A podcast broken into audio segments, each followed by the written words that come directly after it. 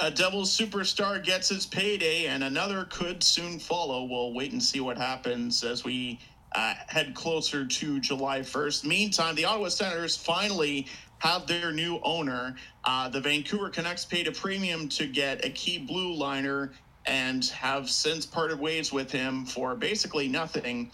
And it's now going to count as dead cap. We'll discuss what they attempted to do to uh, stay cap compliant heading into the offseason. Uh, meantime, the Florida Panthers' misery continues while everyone is celebrating in Las Vegas, Nevada. Episode 369 of the Lace Them Up podcast starts right now.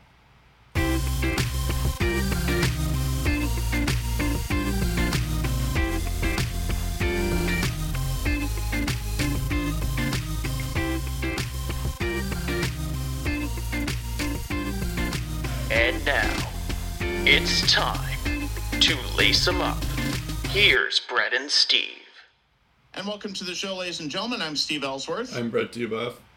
Before we get to, to the minor stuff, a couple of coaching hires as well, Brett. Uh, big news out of the swamp Jesper Bratt getting paid by the Devils. Yeah, it's, um, I guess it's not like a huge shock that he got this big of a contract, but, um, but yeah, definitely, um, but definitely something. I guess it was, it's more shocking that because he signed this before the Stanley Cup Finals happened and, and all that, or the before the Vegas Golden Knights won. Short, shortly Cup. after uh, the Yeah. finals ended, yeah. Oh, was it after? Okay, I thought it was Yeah. before, but um, but yeah. So uh, Jesper Bratt, uh, he signs an eight-year deal worth seven point eight seven five million. Uh, that all totals up to sixty-three million um, in total, and that is his number. So uh, that that is it's one of those things there. Um, yeah, 63. Um, and, uh, but uh, besides that point, um, he had 73 points in 82 games this past year. Um, he also had, uh, you know, the uh, year before that, he had 73 points in 76 games. Um, that's when he really started to break out when he was 23 years old. And now he's 24 years old, or he's about to be 25, I guess um, for this coming season. And uh, yeah, he, you know, this it is a lot of money, um, but you know, I think he does make the team better. Um, he's their best. Like obviously, you have Nico Hischier, you have Jack Hughes at center. Um, but in terms of like wingers, it's really just Jesper Bratt and uh, I mean, I guess Dawson Mercer isn't terrible or anything, but um, he is de- Jesper Bratt's definitely their best winger. So that's uh, someone that they should uh, they should pay long term. Um, it looks here that I guess it's um, Nico Hischier, Jesper Bratt, Jack Hughes, Andre Palat, um, Dougie Hamilton, John Marino, and Jonas Siegenthaler are all paid. Uh, are all are the only contracts that are still going on four years from now. I, I said that weirdly, but uh, or in terms of like long term contracts. Um, and the rest of the team um, is either a free agent this season or this off season, or in like the next year or uh, or two. So uh, so that, I guess that is good news that they have a lot of space to work with. But um, yeah, we'll we'll see. It is a good move by the Devils for sure. Yeah, well, uh, you mentioned Brett. Their cap situation in particular is tremendous, especially Yeah. as the cap goes up within the next couple of years. Like, um, you may think at a couple of good seasons uh, from Jesper Bratt that it still might be a stretch, but I think they're banking on bargain uh, to win the day, and I think they're going to be successful in that foresight. Uh, just taking a look at uh, some of the other names, uh, Timo Meier, um, apparently Yep. Claude Lemieux and Tom Fitzgerald are uh, chatting frequently. So it looks like a long term deal could be done there within the coming weeks. Uh, Timo Meier is pretty eager to be there. The Devils want to keep him as well. Uh, Jesper Bratt, uh, in his press conference, uh, go- says he got the deal that he wanted. Yeah, And um, if they can get locked up, uh, if they can lock up Timo Meier at an affordable rate, then you look at the Devils and say, hey, they can that's do nice. all of this and add more pieces down the road as well. Yeah. Like you mentioned, uh, the long term future. Uh, Jack Hughes has got a fresh uh, new deal um, that's a couple years old now. Uh, Eight million dollar cap hit. He's entering year two of that eight million dollar contract, um, and he's got one, two, three, four, five, six, seven years left on that. Uh, there is a bit of a no trade list, but it's a 10 team no trade. That doesn't kick in for a couple more years. So you've got a lot of I flexibility don't know there. why Of you would trade have- him in the first place, but yeah. yeah. I mean, how many times have we seen a team just soar to new heights and then fall right back down to earth yeah, the next year? Sure, that's it's, a good point. Yeah. and and it's also the Devils. Like, yeah, but then like even if still like if the Devils do fall back to Yeah. earth, like then wh- why would you trade Jack Hughes? Yeah. Doesn't make sense. Well, then you also have Nico Hischier at a seven point two five for the next four Yeah, years, and he's coming off a career season. He's your leader, like Yeah. you said. You have a playoff performer uh, like Palat. You have Sharangovich, who's an arbitration eligible RFA, but he's not going to be that pricey to keep around. I don't think. You have cap hits like um, I wouldn't call them cap hits, but Erik Haula and Tomas Tatar. They're not guys I would say you have to re-sign. So that could create more cap space for you to get other guys like maybe in and I'm probably going to connect this guy to like half the league, but Ivan Barbashev yeah. is a depth forward that I think could be a good fit for a lot of teams, and I would classify the Devils on that list. On the back end, like you said, John Marino, a good shutdown defenseman. Jonas Siegenthaler, very underrated. Dougie Hamilton, we've seen what he can do in the past. We've seen what he did this year. He's a stud, and he's got five years left and $9 million. And then you get a full season of Luke Hughes. Oh, man yeah. like talk talk about a bright future and then it's just the goaltending you got to solve. Like they can do all of this re-sign timo meier after re-signing jesper bratt and maybe tweaking the roster a little bit and still get like a big name goalie in the trade market. And they have the prospect pool to continue to develop go up the food chain and continue to establish themselves in the Metro Division. So, uh, short term and the long term, this is a good deal for both parties.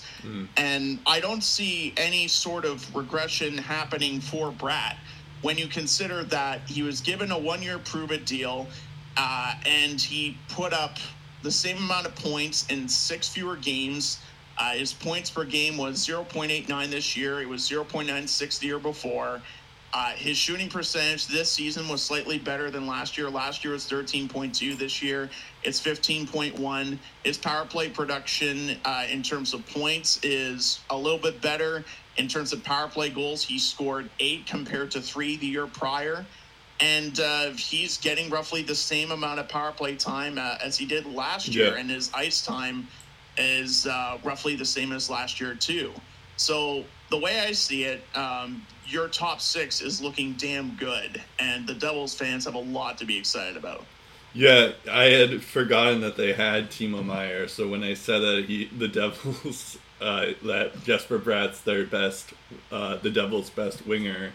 Like, I mean, I guess that is still kind of true because Timo Meier, he had 14 points in 21 games for the Devils.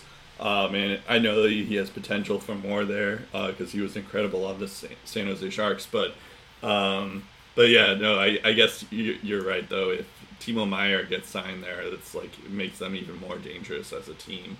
Um, I will say though that looking at their their cap space though, or their just their cap friendly t- uh, page here, um, it does seem like like Andre Palat being paid a lot of money, six million uh, for four more years. That's a lot of money um, for 32 years old.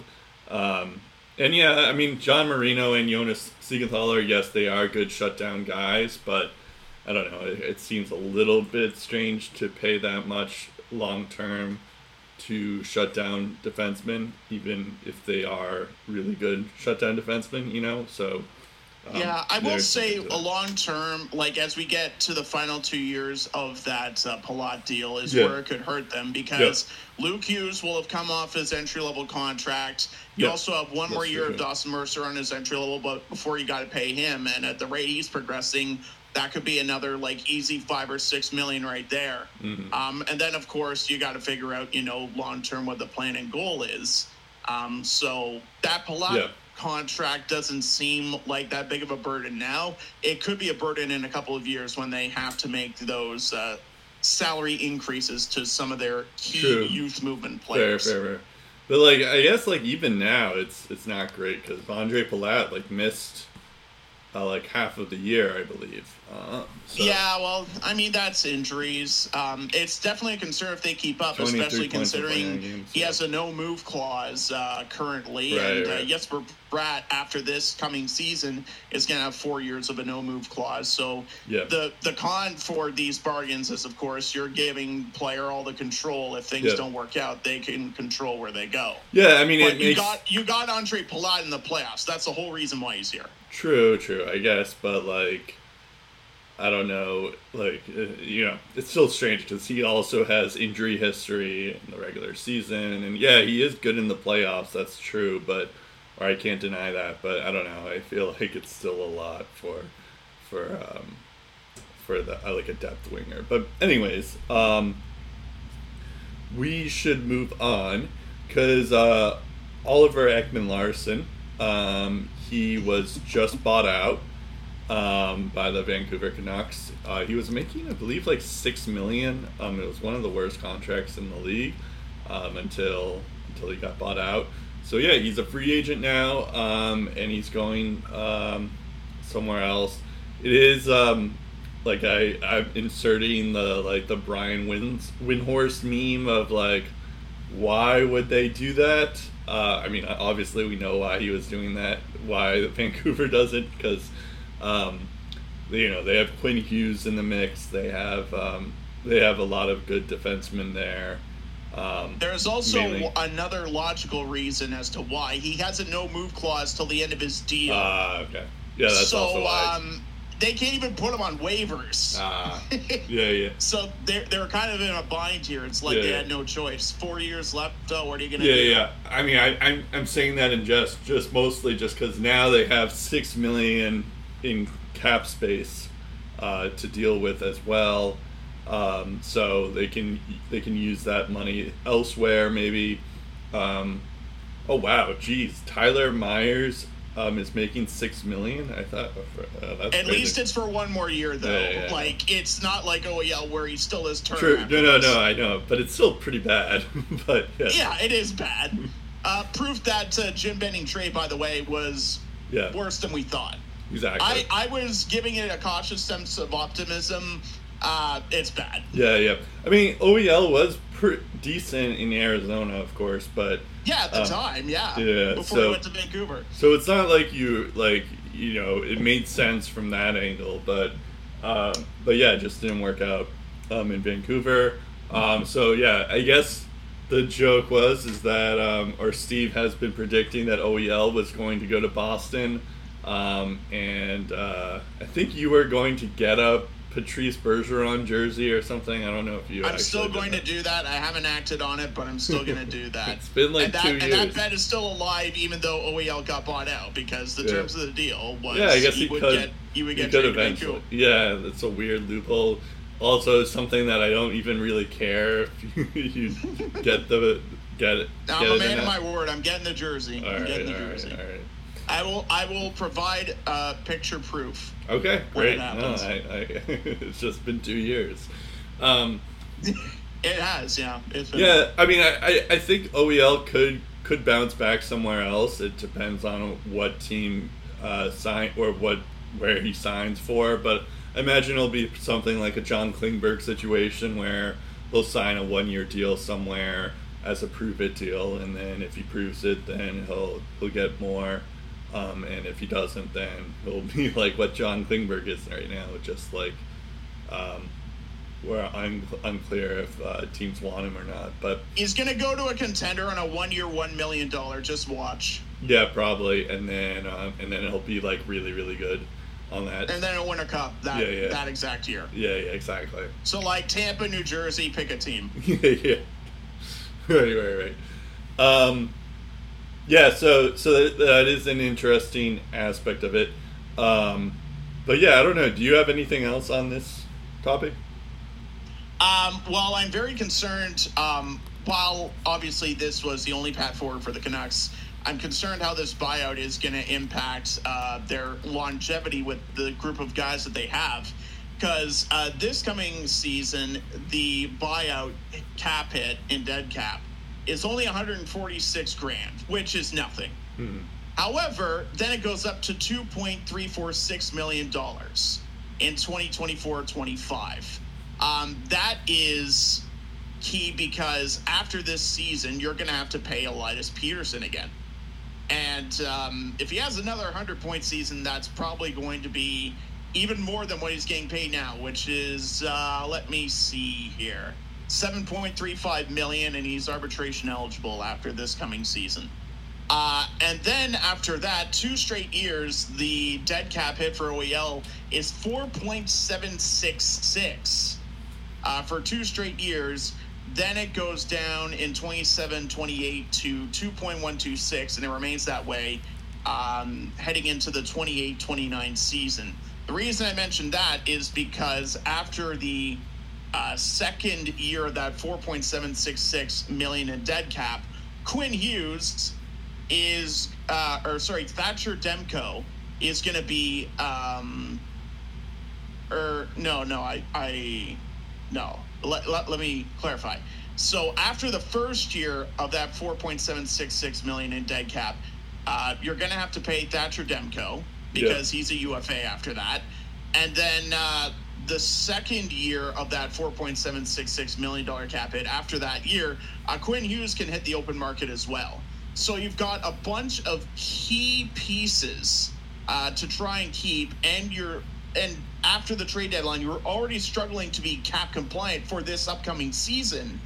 And now all of a sudden, uh, in a couple years down the line, when you have to pay the likes of Pettersson and Quinn Hughes yet again uh, at contracts that are probably going to be pushing $10 million a season, you're going to have that dead cap for a defenseman that you don't even ice. Mm. Like, this buyout's going to drag on for the next six years and for a good chunk of that, it's going to be at a pivotal point where the Canucks are going to be trying to field a competitive roster. And the other con to this is if the Canucks have a bad season, and I guess the argument would be whether or not OEL was still on the team, this would be the case. If they have another bad season, uh, remember Elias Pettersson said that when he signed his latest three year deal, that he wants to be on a team that has a chance to win. This is back to back um, disappointment filled seasons for Vancouver. If they have another one, Elias Pettersson could just say, "That's it. Yeah. Um, I've I've had enough. Get me out of here," and that could be really really bad uh, for the long term future of this franchise. A key player like Pettersson wanting out. So there's a lot yeah. of pressure on this Canucks team to turn it around. And even with a couple of trades, um, I don't really know if it's good enough to move the needle just to make a playoff spot.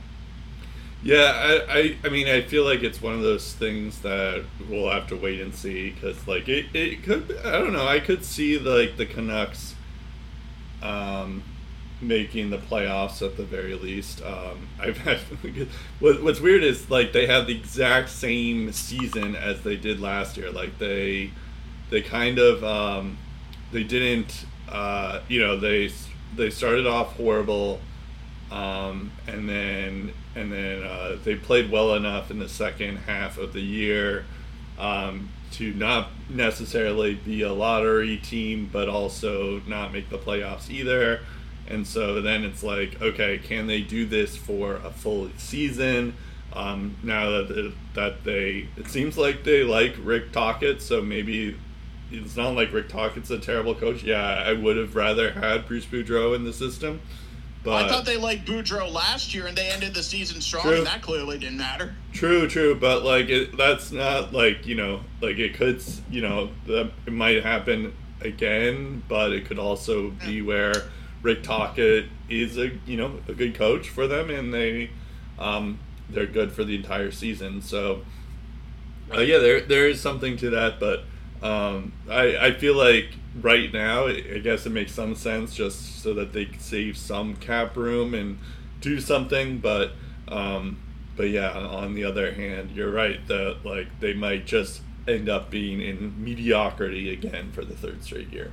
I Uh, mean, you look at the Winnipeg Jets and how bad they've struggled, Yeah. and um, I, I I just really don't know if there are enough teams that can struggle for uh, Vancouver to you know Yep. make that push to be a playoff team again. Heck, I would even put St. Louis as a team that's more likely to bounce back than Vancouver. Yep. Um, just because I think they have, um, you know, obviously a few major changes need to be made, starting with their goaltending and and maybe the coach um, if if things go south. But I I think the pieces are there for them to turn it around, and they definitely have the GM to help turn things around. Yeah. I just feel like a lot of the times this year, the Canucks were their own worst enemy. For like sure. a lot of this was on Vancouver, just uh, the front office not reading the room, or just just kind of losing the plot in their messaging a little bit, and just pushing all the wrong buttons, really. And I think front office uh, competence or lack thereof is has has played a, a big role in kind of the demise of the Canucks that we're seeing unfold right now, Yeah. and also the ownership too. Uh, Aquilini has played a big part in the Canucks' misfortune of late too. Sure, sure.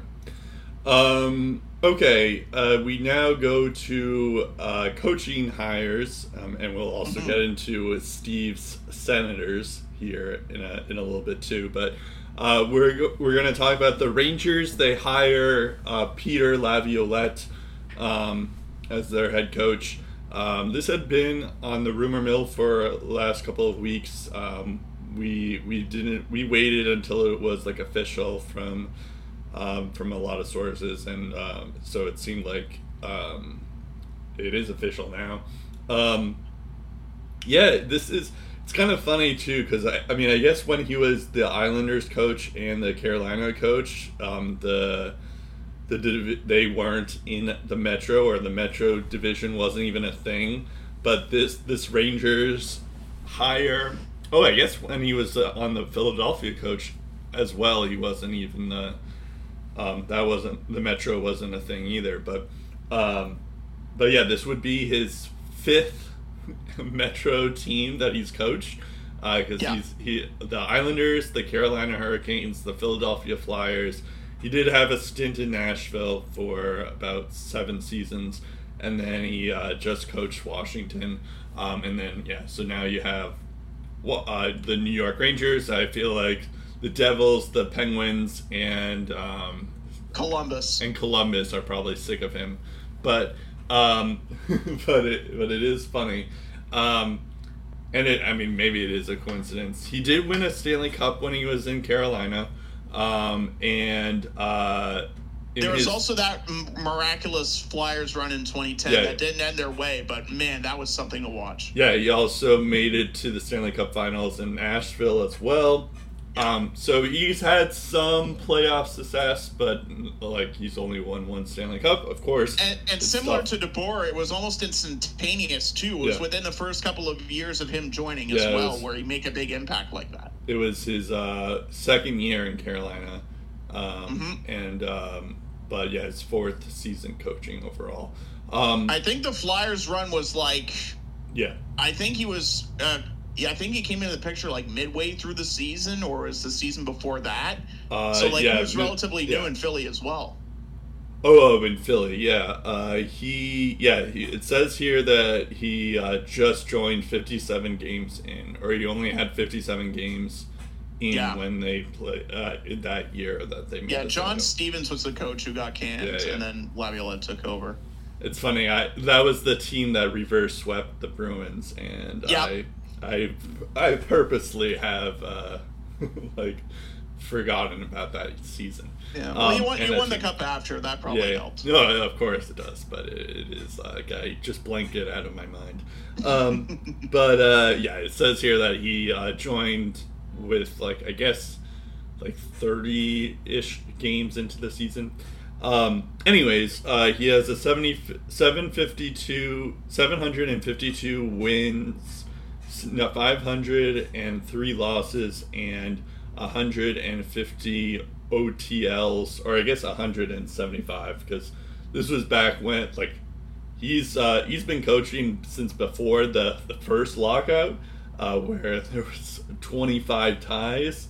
Uh, so if you include that with the OTLs that he has, that would be 175 ties or OTLs. Um, uh, anyways, uh, so yeah, needless to say, he is a good coach, or he's just been there for a long time. Um, the only thing that I have about this is, I mean, I guess it's like I'm trying to think of like what other coach could the Rangers have hired. I guess Bruce Boudreau would be the obvious one. Um, I think they should have um, Gerard Gallant, which uh, would be kind of funny. It's like, oh wait, never mind. We found out that there is not another good coach, so we're just gonna rehire Gerard Gallant again. But um, but yeah, so in terms of like, you know, I, I think this makes sense for the Rangers just because like the not makes sense, but this is just what the Rangers do is they just get like the they they don't really do hires for like um for like new hires that often. It's just like guys who have done it before. Um, it might work for for the Rangers, so they don't really do retread or they do retreads, I should say. Uh, the only issue that I have here is is that it seems like Laviolette hasn't been a good coach in a long, long, long time. Like the the like Washington, he wasn't really that good as a Washington coach. Um, and then I mean, yeah, the like Nashville, I guess he was okay um, the last couple of years, but um, but yeah, it seems a little strange. He's also like um, he's oh, he's 58 years old. Okay, I thought he was like a lot older, but I guess he's the same age as Cassidy. That's crazy because he's been coaching for 20 years. You would think that he would be like 70 or at this point, but no. But you start you started uh, fairly yeah. young too. Like yeah, in the early 2000s, he was the Islanders coach. Yeah, yeah.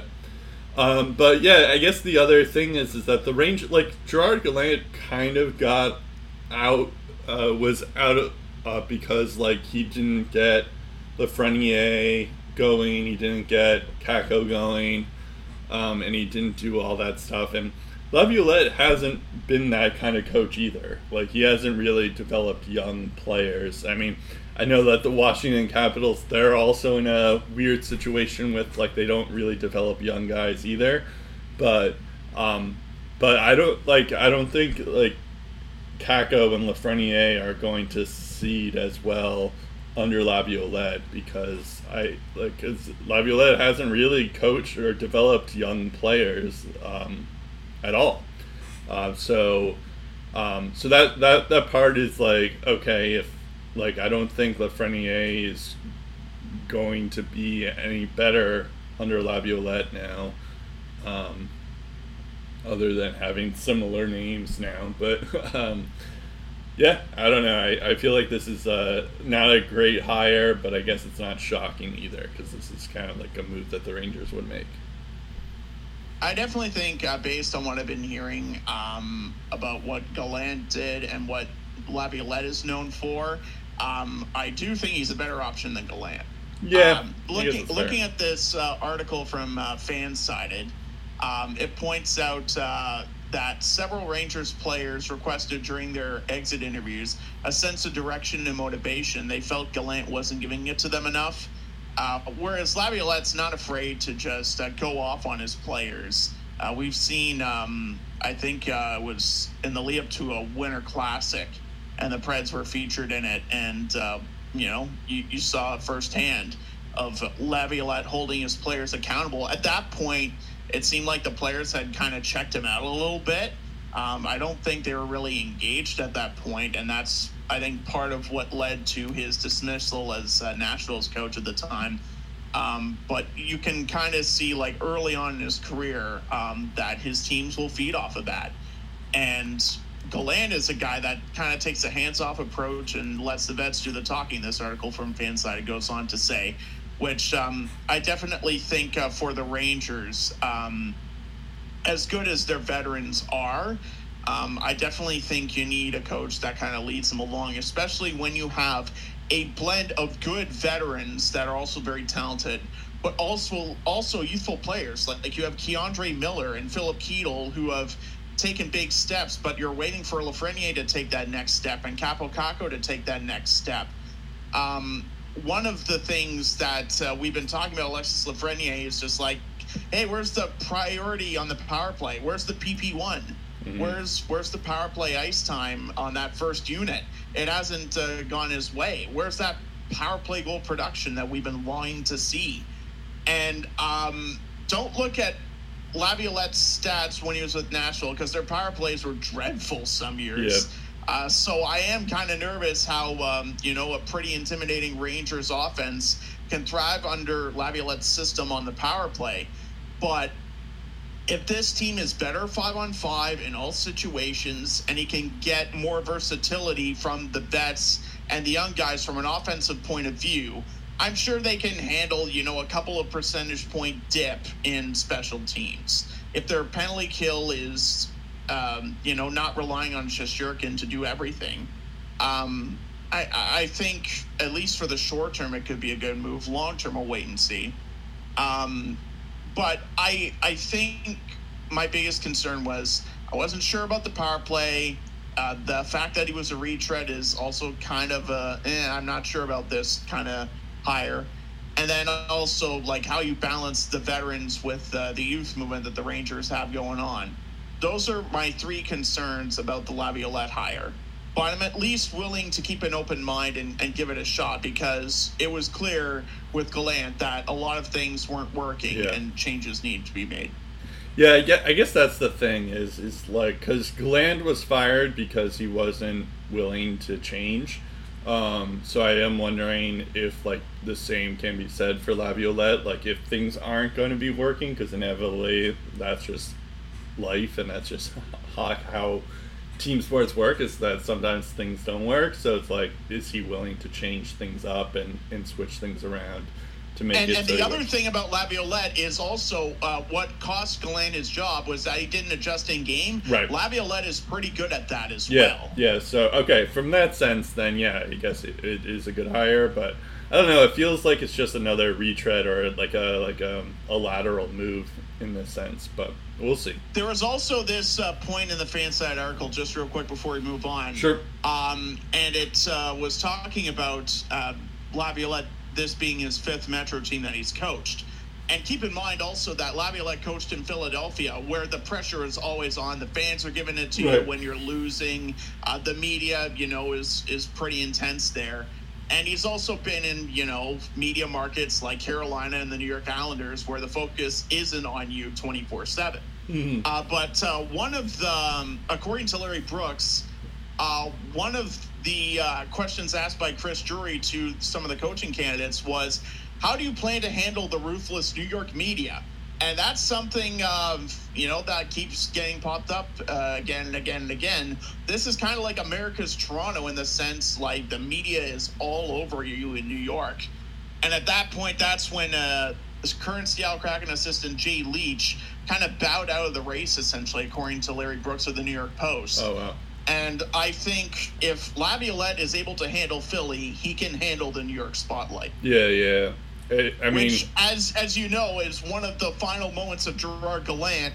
Is his kind of refuted the media? It's just like, eh, my job is safe. Why would you ask that question? Right, right, right, right, right, right, right. Yeah. No, I mean, I, I, that is true. I mean, you would like to think that, like, I mean, we're about to talk about a new coach um, or getting his first chance um, you know, in a couple of seconds. But um, so I, I do like when they're like teams do hire new coaches. But yeah, that is a good point. Like just the New York pressure um, is very different than like if you're a coach on um, another team because just from that market where they expect so much out of you. So, um, so yeah, that that might serve him well, of course, that he has a lot of experience as well. So yeah, I mean, we'll we'll see. It's you know, Laviolette is obviously a good coach. I just I would have liked them to see and try a like a, a different approach to how they hire coaches.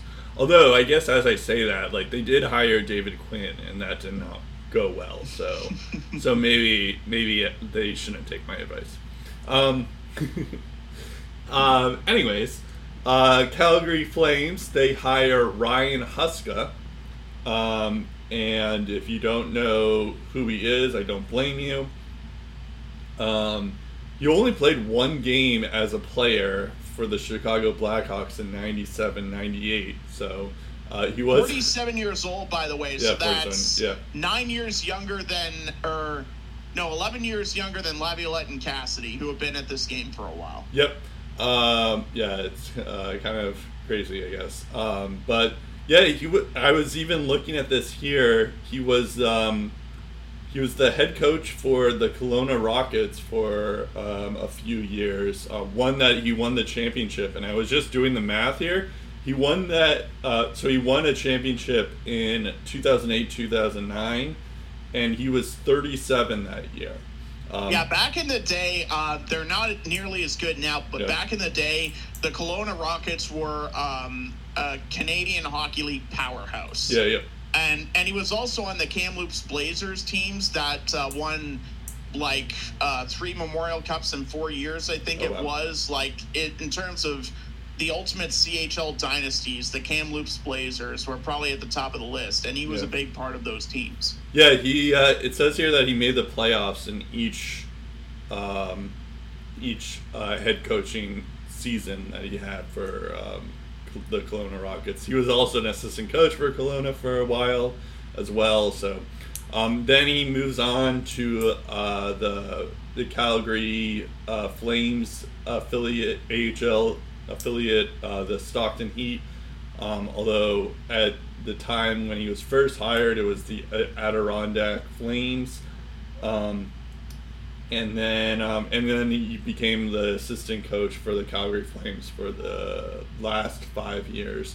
Um, Yeah, so, so, a guy that Calgary already Yeah, knows, like the exactly. players know him too. Yeah, and that's a big reason why they do that. I mean, this is kind of pretty similar to uh, like a Bruce Cassidy trajectory, like where Cassidy was the um, Providence Bruins head coach for a little bit, and then he uh, was the assistant coach for a little bit, and then he he gets hired full time. Um, so so there's that, but um, but yeah, I, th- I think this is a good move for the the Flames as they welcome in guys like Dustin Wolf, uh, Matthew Coronato, uh, Jakob Pelletier, um, and um, I'm sure there's other prospects that I'm not Connor Zary, um, other prospects that I'm not thinking of. So it seems like it could help with their youth movement here going on, um, and not to mention as we just said that like he was the assistant coach for the Calgary Flames as well. So so like a lot of the current players are still like used to him and there's some familiarity to him. Um, so we can see how how that goes. So um, yeah, I mean, as I just mentioned, with like new coaches, you never really know um, if they're going to be good or if they're going to be bad. But um, I do like when co- teams do this, and it seems like uh, Ryan Huska is familiar with the team. Um, from so so it could be something that could work towards them. Um, I did hear though that like uh, Elias Lindholm, Tyler Toffoli, and Noah Hanifin, who are going to be free agents next year, um, they're unsure if they're going to re-sign. Like there were reports that they they might not re-sign, um, which could be a good or a bad thing because like then it's because on one hand it's like okay they can you know they can move on and you can start to like build your youth movement even more. Um, but on the other hand it's like oh like i guess this this core isn't working so maybe they're just gonna start um, you know maybe this new guy is working for them and, and does uh, get them to stay um, if they if they um, continue to do that so um, so I'll be curious to see the futures of Elias Lindholm, Toffoli, and Hanifin in particular. Um, but but yeah, no, I, I'm definitely excited just to see what this new coach can do.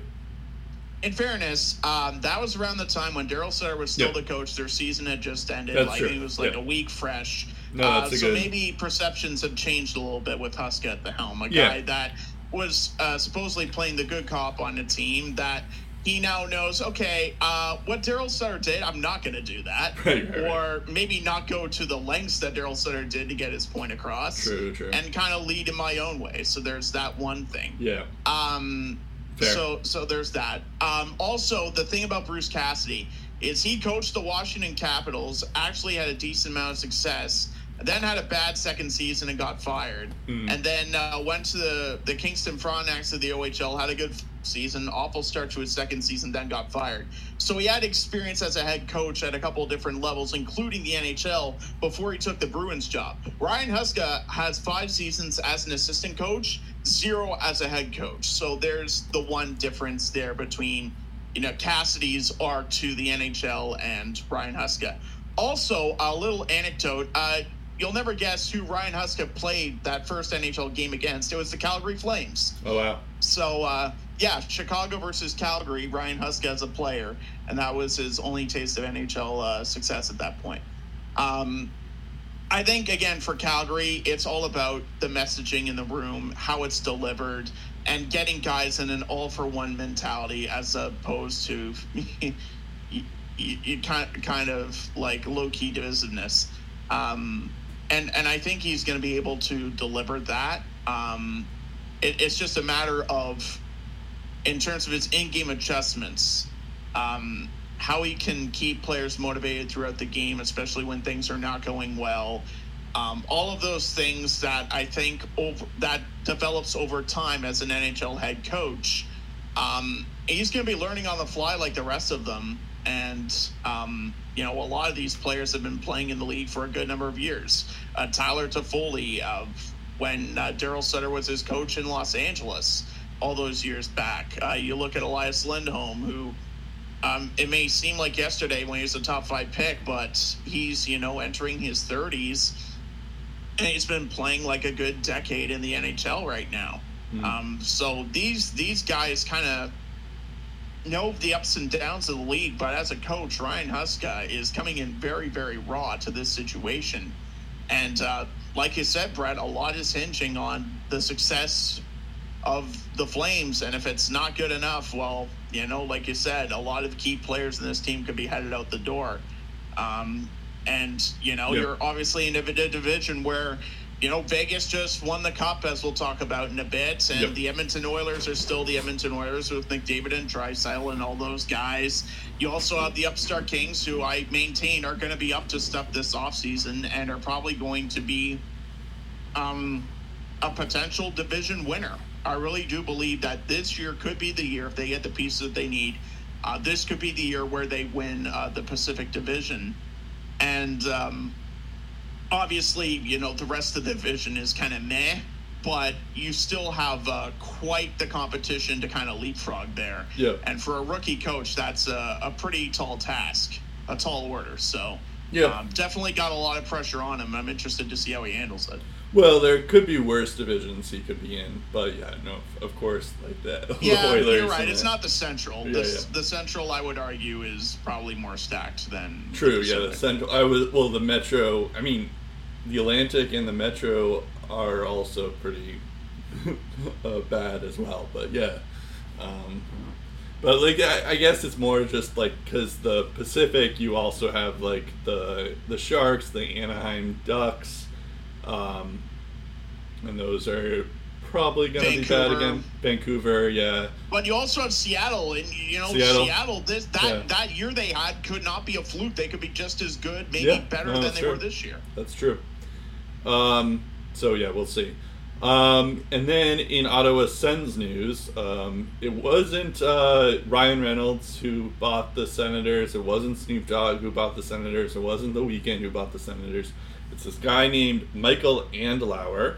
Um, and I just did a little brief research. I'm sure Steve has more information about him, but um, he uh, launched a healthcare logistics firm. Um, and that's how he got his money. He also uh, did some like transportation services, so that's how he got his fame. I was also reading that he um, he grew up as a lifelong Montreal Canadiens fan. Um, so it's interesting that now he's he owns a division rival uh, to them. Also has a minority stake in the Habs, which you'll now have to sell, which will probably Yeah, give him another couple hundred million. I was about to bring that up. Yep. And he also, uh, I guess he uh, he bought the um, the Bulldogs of um, hmm the uh, the, the, OHL's Hamilton Hamil- Bulldogs. The OHL's Hamilton Bulldogs. Yeah. Yeah, he's the owner Um, of that too. and then, um, so I assume he'll have to also relinquish that ownership as well. Um, but oh, he's he sold the AHL Bulldogs um, in 2015. Okay, never mind. Um, so um, so yeah, this I mean it you know it's it's obviously not Ryan Reynolds, but um, it could be kind of exciting that like this guy definitely loves hockey and. Um, it seems like uh, he, he seems like a good guy, so we'll see. What What are your thoughts, Steve, as a Sens fan? Uh, to quote Lizzo, it's about damn time. Um, we've waited like a good month for this news, and then it finally happens. Um, so just the waiting game was frustrating. But when you consider the amount of balls in the air, um, you can kind of see why, because they are key questions uh, to um, the key problems to solve. Uh, for example, there was a question of whether or not. Um, uh, Michael Andlauer is willing to pay some of the capital gains tax, for example. Uh, there's also a good amount of debt that's been accumulated by uh, the team over the years of the Melnyk regime, and um, I'm not sure what the exact price tag on that, but I've been hearing it's a couple hundred million dollars in debt. Um, and you also had a number of serious bidders. The Remington Group, while they were the first to bow out, that was the one Ryan Reynolds supported. Um, they had um, the local investments, the local star power, the celebrity face uh, to kind of drive that. You also had the the Kimmel brothers, who uh, the Weeknd was a part of. You had Neko Sparks, who was uh, basically adding celebrities left, right, and center for a time. Uh, the biggest one being Snoop Dogg, and then you also had uh, Steve Apostolopoulos, who um, tried to buy the NFL's Washington Commanders, and I think his fail bid was like six billion. So he had deep pockets as well. I think uh, Nick Kypreos, uh, former NHLer, now a hockey analyst, uh, is an advisor for that group, and the ball started to get rolling in terms of a deal when Apostolopoulos bowed out because he was frustrated with how the process was going. And the frustration was kind of building and building and building. It was starting to get documented in the media. Um, you know, to to what degree uh, it was getting to be frustrating for a lot of the parties. And um, according to Postmedia's Bruce Garrioch, it might have been getting to a point where Michael Andlauer is just like, okay, um, I'm eager to buy this team, um, but I I see the frustration that's starting to mount, and if a deal isn't reached soon, I'm taking my ball and I'm walking home as well. And it was around that point where both sides knew that they wanted a deal to get done, and they came to a deal, nine hundred and fifty million dollars. It was projected to be at a billion. It was just under that. The other thing about Michael Andlauer, as I mentioned, he has a minority stake in the Montreal Canadiens, which means he already knows the NHL's board of governors and he knows the commissioner Gary Bettman. And I'm sure while the NHL wanted a superstar presence in Ryan Reynolds to be a part of, you know, the Ottawa Senators' future, they also like to deal with guys that they know. And knowing Michael Andlauer more than the Kimmel brothers, the Apostolopoulos bid, uh, the Remington group, um, knowing guys within the league, that matters. That matters because the Board of Governors is going to have to approve this sale, and they know Michael Andlauer, and they know what he's about. So I Yeah. think that's a plus one for the Sens, is you're getting a guy that's already in the know, who kind of knows how this league works, and uh, what's going to be needed to make this a, a successful turnaround. Um, and uh, the the other thing, of course, is the future of the downtown arena, where it's going to be located, or maybe you keep the sense in Canada. In my opinion, as a Canada resident, um, getting to and from the rink, if you're not in Canada, is a challenge. Uh, and parking is also a nightmare too. Uh, public transit isn't the easiest either. So you need a more centralized location, I think, to get the best possible value out of this team and to sell out the building. Like we I've mentioned this during previous playoff runs, especially in 2017 when Ottawa went to the final four, there were complaints about why isn't the why isn't the Canadian Tire Center being sold out? Like your team is in the conference finals. What's going on? And it's a, a couple of factors at play. There was the Phoenix pay system, which was taking a toll on government workers and you know the the economy, the local economy had its ups and downs as well. Um, but there was also the convenience of getting to the game, and obviously the ticket prices too. At around that time of the playoffs, they're also pretty high.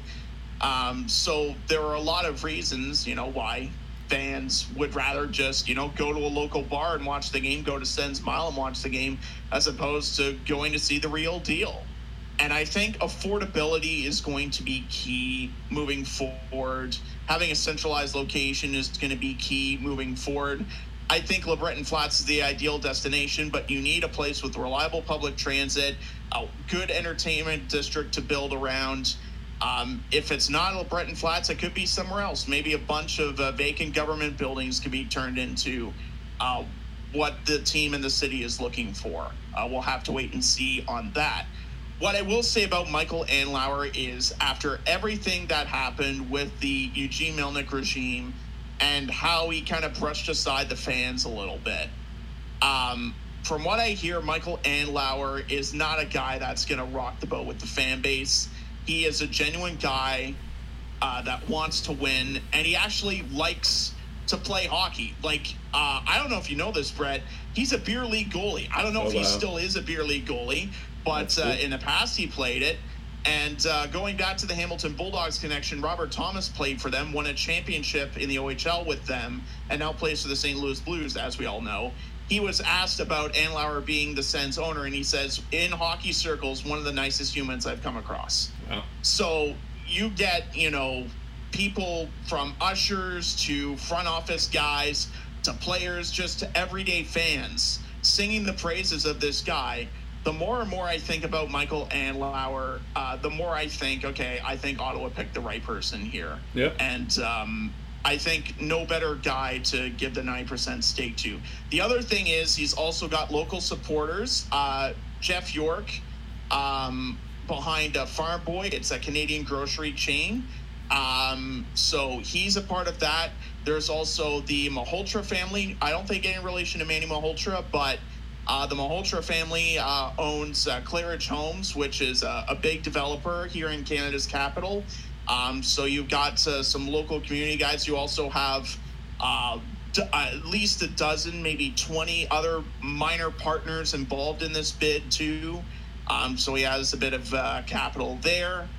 Um, and uh, he's also expected to meet with Daniel Alfredsson in the coming days. And it would not shock me in the slightest, and they should do this uh, to give him a front office role in the team. I think that Yeah, would really cool. energize uh, the fan base. Other questions yet to be answered. Obviously, the Alex DeBrincat stuff, whether or not they keep him, uh, whether or not uh, the ownership search being settled uh, uh, leads to an extension for DeBrincat, or if it's more likely uh, at this point he's going to be traded. It's more likely that's the scenario. Uh, does that scenario change now that Andlauer is the owner? Um, does DJ Smith remain the Sens head coach, and does Pierre Dorion uh, stay the Sens GM? I think leading up to the draft, you'd be stupid to make a change uh, because you can't bring in a GM cold turkey, uh, even though you don't pick until round four, and just you know expect it, that he knows what he's doing. He obviously doesn't have the playbook that Ottawa has gathered over the course of countless months. Um, so I think at the very least, you keep Dorion through the draft, maybe the early stages of free agency. In fact, it wouldn't surprise me if uh, the Sens just ran it back with the same ownership of, you know, for the um, for at least this year, and then they see where they're at after the season. But I do think uh, I don't know how soon, but as time goes on, the front office is going to get bigger because we're looking at a bare bones operation run by you know just a handful of people. The scouting staff needs to be bigger. The front office needs to be bigger. Uh, there have been rumors that you know Steve Staios, who's currently with the Oilers organization, previously with the Hamilton Bulldogs OHL organization, where Andlauer and Staios had a lot of success there. There's a, the assumption from Steve Dangle that he could join the Sens at some point. At what role, I don't know. So that's something to monitor there. Um, but I'm sure Andlauer's got it all figured out in his head. He just hasn't told us yet. Yeah, I um, I mean, I'm happy for you guys, uh, for you and Sens fans everywhere. Um, I'm just Cool. relieved that it's over, and Yeah. when we get an owner that cares about the team and actually plays the sport, like how many owners actually play the sport Yeah. of you know the team that they're representing? I feel like that's that's kind of rare, and obviously it's not official yet. It has to get approved by the board of governors. We're looking Right, at right. training camp by the time that happens, but at least we have a name of Yeah. the guy that's going to be paying the bills long term, and Yeah. and that makes me happy as a Sens fan. Of course. Um, yeah, as for the management stuff, yeah, I agree. It, it- I don't think I think Pierre Dorion has at least one more year um, to to right the ship. Um, I feel like it, like I I had thought that DJ Smith would be fired, but I guess like if you're gonna fire him now, it doesn't make a ton of sense just because there's not a ton of coaches that are out there now um, that would work. So, um, so yeah, maybe they just keep DJ Smith for now and, and see what, what happens. But um, yeah, we'll see. All right. Uh, but yes, in, in general, I am happy that you guys have a general manager and isn't going to want to move the team like Melnyk did. So that, Yeah, that- well, at the, whole, bare the whole bones. condition of the- the sale is that it was going to stay in Yeah. Ottawa. At- and the at- only moving yeah. the team would do is go maybe to a downtown arena, but they're not moving out of the city. at, at the bare minimum, that's um, that's the best news you can ask for. So. Yeah, better than what the news that Arizona is getting. Exactly, exactly. Infinitely better. Um, all right, uh, so now uh, going to uh, the Vegas Golden Knights. They won the Yeah. Stanley Cup. I don't know if you've heard this, Steve. Um, they they win the Stanley Cup. Um, I saw Mark Stone hoisting the cup. That was Yeah. that was my first. Exactly. Yeah, yeah. Um, he, uh, yeah. We'll we'll get to that in a second. But I I was reminded because they're. Um, I don't know if you remember this, Steve, but we actually have proof of this when you mentioned this on the podcast so many years ago. But Yeah. when Bill Foley bought the team, um, you had quoted something that Bill Foley said that he said that the Vegas Golden Knights were going to win the Stanley Cup in six years, and Yep. six years later, the, the Stanley Cup is in Vegas. Uh, so yeah, incredible. exactly six years. Exactly six years. I um I remember at the time. I don't know if you remember this, but I was incredulous about that because I thought it was nuts at the time. And Yeah, of course, key, kind of the yeah. same too. Originally it was seven, but then they went on that run. It's like ah, Six I years. meant six. Yeah, I bet yeah. six, not seven. Right, right. And you know, I I guess the you know obviously they went through that uh, big run Stanley Cup final run in uh, 2018, and I guess I kind of changed my tune. And then once they got like all these uh, superstars, and I'm like, all right, yeah, Vegas Golden Knights might win the Stanley Cup pretty soon. Um, and then it happened. So. Um, so yeah, this is uh, definitely um, uh, not necessarily a shocker, but um, but yeah, it was it was definitely like I was happy uh, for all these guys, like Mark Stone, as you mentioned. Um, I was happy for Bruce Cassidy, Jack Eichel. Um, like every single player, I feel like has some story to it. Like you know, uh, Jack Eichel, he did he refused to have um, a, uh, a a surgery that the Buffalo Sabres wanted, and he was waiting for a team that wanted that was going to give that was willing to offer him the freedom to do the surgery that he wanted to do. Then once he did, then he was able to be he, he became like one of the best players in the playoffs. Um, he didn't end up winning. Then you had like you had like Mark Stone who just gets traded from Ottawa to Vegas. You have Bruce Cassidy who got unrightfully fired from the Boston Bruins. Um, Yep, year one. By Yeah. the way, this is year one for Exactly. Cassidy in Vegas, and he does this. and then he he does this um and then um you know it's weird because like i should be kind of like uh, angry at at the Golden Knights for for doing that, but at the same time, I'm like, it wasn't Bruce Cassidy's fault for for getting fired. It was it's clearly Don Sweeney didn't know what he was doing, but. I mean, at the same time, like Sweeney hired then then hired Jim Montgomery, and Jim Montgomery um, had this this incredible season for the Bruins as well. So it's like I, I don't have any hate in my heart for Cassidy. In fact, I almost like teared up when I saw that Cassidy like was smiling uh, as soon as they won. I was like, uh, that was unexpected for me, but I was like, oh, this. He's also from good. Ottawa, so me Yeah. too. Yeah. No, no, I had the same reaction. Yeah. And this, I was like, oh, this feels good. Like, I, I didn't expect that. Um, even though it's like, yeah, he, you know, he lost the Stanley Cup Finals in uh, 2019, and it's just like, just like, and then I hear afterwards how he was, uh, he talked to Jeff Marek, um, in in this interview, he was just saying how like, um, like he he has no ill will to the Bruins at all, and he felt like um, because like he had tough shoes to fill in for Claude Julien when he was the Bruins coach, and then once he was in Vegas, he had tough shoes to fill in for um, uh, Pete DeBoer, um, who did some who had some success in Vegas.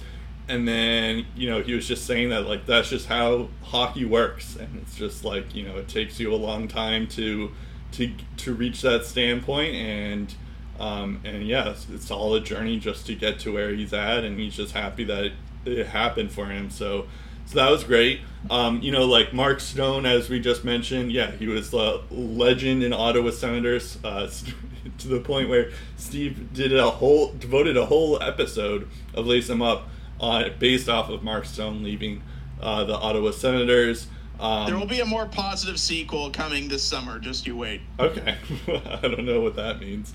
Uh, and uh, yeah, and he ends up getting a hat trick in this uh, in Game Five, the the game winning game, the game the game clinching game. Um, and uh, yeah, I, I guess I kind of spoiled the lead here because the Vegas Golden Knights won nine to three, um, and uh, Jonathan Marchessault won the Conn Smythe.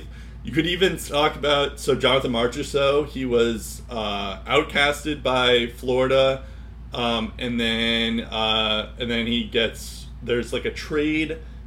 He wasn't even picked in the draft. He was traded um, to to the Vegas Golden Knights, and then uh, yeah, and then he he becomes the Conn Smythe against his former team in the finals, um, where he was great.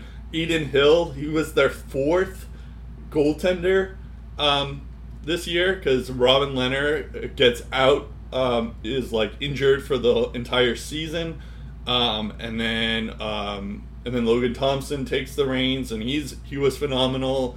For, and then he gets injured, and then he's out, and then you have Laurent Brossoit. Um, he was good uh, towards the the last stretch of the regular season. Adin Hill was also good um, as well um, in that regular season, but those were your three and your four goaltenders to start the year, and um, and then all of a sudden like and and Laurent Brossoit started the playoffs, and then all of a sudden Adin Hill starts it.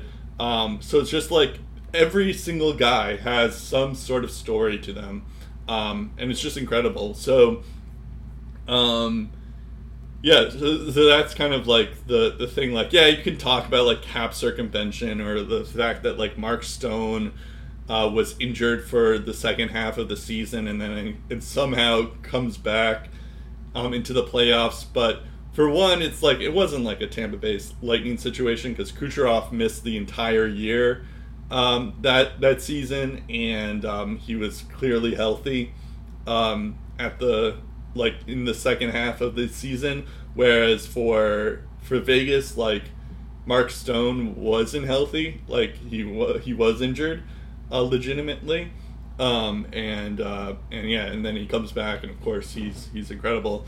Um, and then um, yeah, it, it was also cool that uh, they had apparently um, I I didn't see this, but there was a point when um, the five there were six there's six guys on this team who were originally drafted by the Vegas Golden Knights Um, one is Jonathan Marchessault. I think Nicholas Roy was the other one.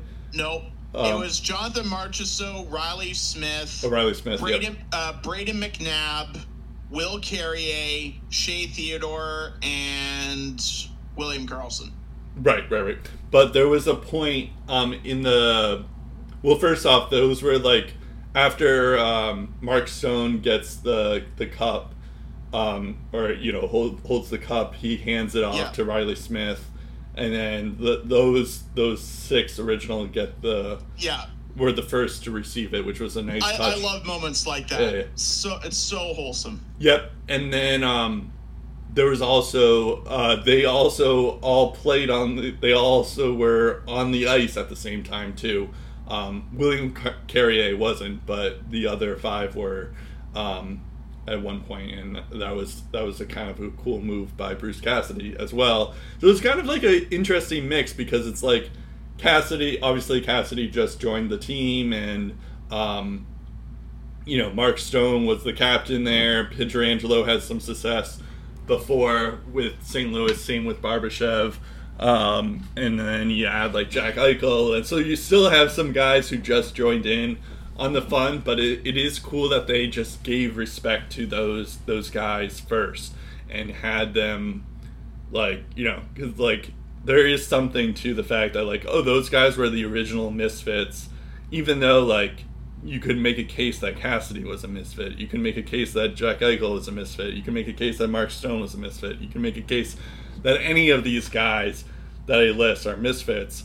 And it's it's just it's just nice that they are all like a part of this team and they were able to build around that identity of like oh no one believed in us except they're all believing in each other kind of thing so it was kind of cool and um, yeah the, the other thing that was that's interesting is well two things one uh, this is phil kessel's third stanley cup um, Yeah. and this is also jonathan quick's third stanley cup um, even though both didn't really like weren't as involved as their other two cups that they won but Same with Martinez, I think, as Martinez, well. yeah, that's another one. That's a good point. Um, but uh, it was funny too because Martinez was uh, held the cup and then he gave it to Jonathan Quick because he was their teammate. And then I was thinking like uh, that was before like Quick got the hold held the cup before Adin Hill, which makes no sense to me. But I was like, oh, maybe this is Jonathan Quick's last like last game or last season or something. He's he might retire after this. The other the other thing about Quick is like remember um, Yep. when Jack Campbell was on his meteoric rise in Toronto, Right. And he credited a lot of his uh, success to Jonathan Quick and his uh, Yep. mentoring abilities. Yeah. And you look at Darcy Kuemper before him; he won the Stanley Cup uh, this past year with Colorado. And he was uh, in LA for a little bit, and I'm sure Jonathan Quick taught him a thing or two, and he's taken off and That's become right. the goalie that he is today. I feel like when you look at Adin Hill and how well he played and how well Laurent Brossoit played Yep. uh, as well, uh, obviously Logan Thompson that didn't play uh, as a teammate with Quick because he was injured. But heading into the playoffs, my biggest concern, and I said in the Edmonton series very clearly, how much I trusted Stuart Yeah. Skinner over Adin Hill. Um, Yeah. It was largely because I was worried their goaltending and experience would be their undoing at the most pivotal time of the year. And Vegas proved me wrong. And I think a big part of that was Jonathan Quick uh, focusing them up before games and Mhm. just uh, delivering that kind of mindset. Like he didn't appear for a single second in the playoffs, but I'm sure behind the scenes he played an instrumental role in the success of their goaltending. Yeah, yeah. Um, but yeah, no, I, I mean, I could go through like each player on the Vegas Golden Knights and say how valuable they were, but I did want to. They also had two yeah. former Blues who beat Cassidy in 2019, Barbashev and Pietrangelo. Yep, yeah, and Barbashev was really good in the in the playoff. Very playoffs, good, Yep. yeah. Um, he's a UFA. We'll we'll get into the future in a second. Um, but yeah, um, Chandler Stephenson, um, even guys like William Carrier and like Nicholas Roy, even like Zach Whitecloud, who don't play that often. Um, they're they had their role there, um, and Yeah. they, they're pretty good. Nick Hague was one of them. So, um, yeah, they they this was like a very good team, and it like you know like yeah, I guess at the start of these playoffs, you were thinking that it was going to be Boston and Edmonton, and with good reason. Um, but yeah, it make it makes a lot of sense that this Vegas Golden Knights team ended up coming out on top. Um, just because, yeah, they're a very good team as well, and they have a good coach. Um, so, so yeah, it's, it's definitely something there. Um, also, before we get into the Vegas Golden Knights' future, um, I did want to mention that Matthew, apparently Matthew Tkachuk could barely keep on his uniform um, in Game Four. Uh, like he had, like Brady Tkachuk had to like put on his uniform for him for Game What? Four. So he, Yeah. he had to help him get out of bed Oh, yeah, after that's his right. pregame nap in Game Four, and then Yeah. his teammates had to dress him before and after the game because he couldn't. Right, right, right. Fractured sternum is what he had. Like, holy fuck. Also, Aaron Ekblad. This is my favorite stories of the year. Uh, I say that in jest, but uh, Aaron Ekblad. Let me just see if I can find it here, because it was incredible. Um. I remember it off the top of my head if you can find it. Uh. Fine. Fine. Yeah. Go ahead. So he uh, popped his shoulder twice. Uh, he also tore his oblique muscle and uh, he suffered a broken foot in the Boston series. So he pulled an Erik Karlsson and played basically the bulk of the playoffs on one bad foot. And uh, yeah, he broke his foot in game two of round one. He didn't find out until after round two. He also dislocated a shoulder against Carolina, and he didn't know when when he dislocated the second shoulder. And then yeah, he's he's Oh, he did. Oh, it wasn't both. It was. It was. uh, It, it wasn't the same shoulder. It was two different... Yeah, two uh, different two shoulders. Yeah, Good God! Yeah. Oh, that was the same one. That's Yeah. even worse. he said he will likely not be ready for training camp in September. Yeah, So, a- a- and, and Maurice said uh, he might not be the only one either. yeah, yeah, And, I, yeah. So yeah. You you you go and Yeah. tell guys, uh, you know, who have prepped, you know, like a solid decade for Yep. this moment. Yeah, you're too hurt. We can't play you. It's just like, yeah, and you're the president of the United States. Put me on the ice. Yeah, basically.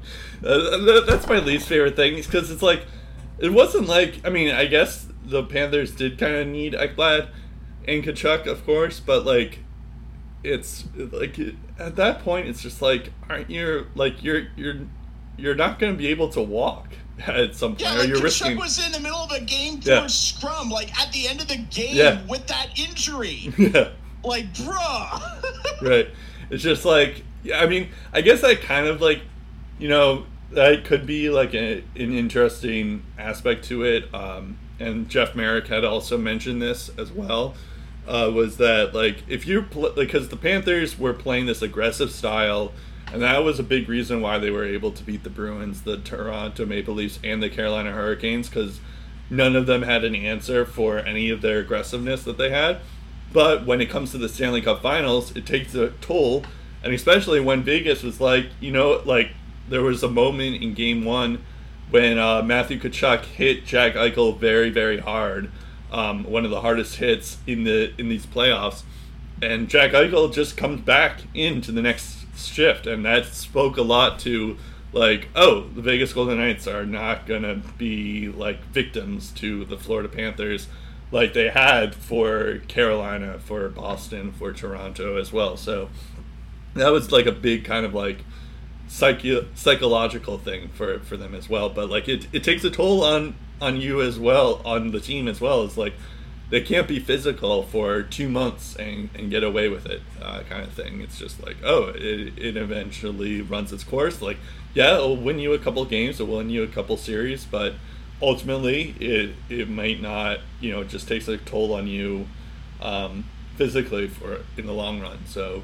So maybe that's just like a lesson for all these teams. It's like, yeah, M- Matthew Tkachuk was the star of the playoffs.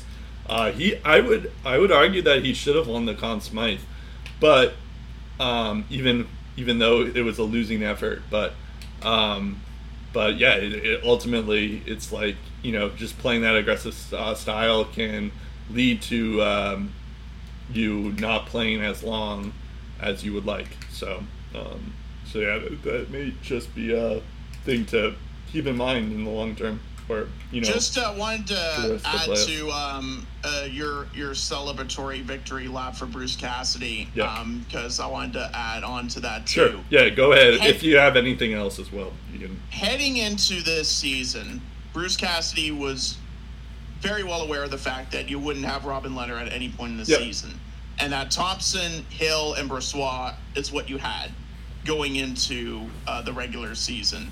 And you know, obviously, there was Mark Stone's health, there was Jack Eichel's health. You know, it's uncertainty like how good were they going to be? Um, you know, could Chandler Stephenson build on what he did last year?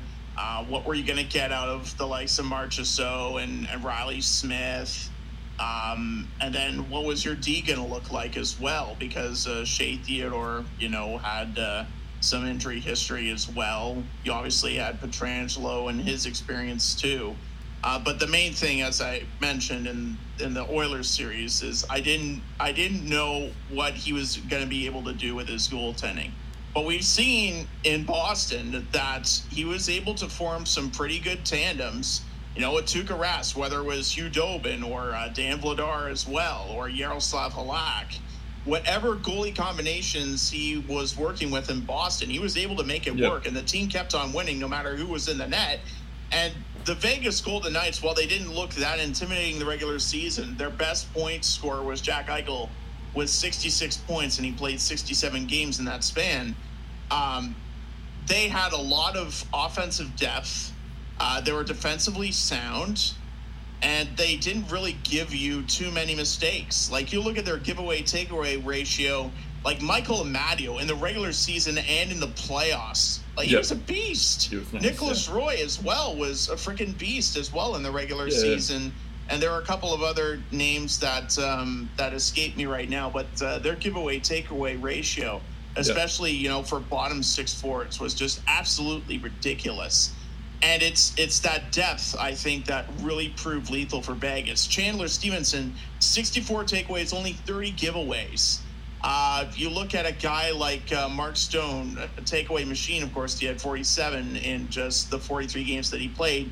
He only had 22 giveaways on the year. I mentioned Nicholas Roy, uh, 45 takeaways, only 13 giveaways all regular season. Uh, 36 takeaways for Amadio, only 13 in the regular season. And they continued their impressive numbers uh, during Vegas's playoff run too. So their puck discipline was also very good.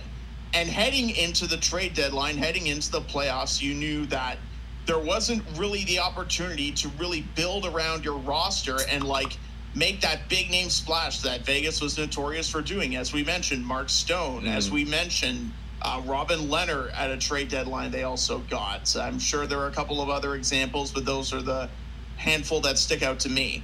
And what they did at the trade deadline is they got Jonathan Quick, who, you know, was helpful for his mentorship with, you know, Brossoit and Hill, as we found out. That was huge. But in terms of like 10 or 11 regular season games, uh, that's all he contributed. And he didn't play a single second of playoff hockey. He was on the bench for pretty much all of it or uh, in the stands uh, in the early stages because Brossoit and Hill was the tandem. Yeah. And then Brossoit got hurt. Uh, you look at um, Teddy Blueger, who was a very serviceable bottom six forward. Uh, and then you look at Ivan Barbashev and what he did. Like he was easily their their X factor, the X factor that they needed to emerge, and he absolutely did Yep. uh, in a boatload of different ways. He's going to be a guy. Hopefully, they can keep around, but it wouldn't shock me if, if you know a team on the open market gives him an offer he can't refuse. Um, but that was the best they could do because of the cap space afforded to them, and Yep. obviously they had to keep Mark Stone on LTR just to make that happen, and they get rid of Shea Weber's cap hit to Arizona just to make it so that uh, LTIR for Mark Stone was possible for the rest of the regular season. So um, Bruce Cassidy knew throughout the course of the season and heading into the playoffs, this is the team that you have. You're going to have to find a way with this group. And the way that this team played, uh, he got the best out of them. William Karlsson shutting down a heck of an Oilers offense that was featuring McDavid and Draisaitl. Jason Robertson, no problem. Um, and, and a Dallas uh, forward group that was also just as loaded as Edmonton's. I would argue, uh, in terms of Edmonton's top six, I would say, at in parts Dallas is is is pretty equal because they have six guys that can really kick your butt.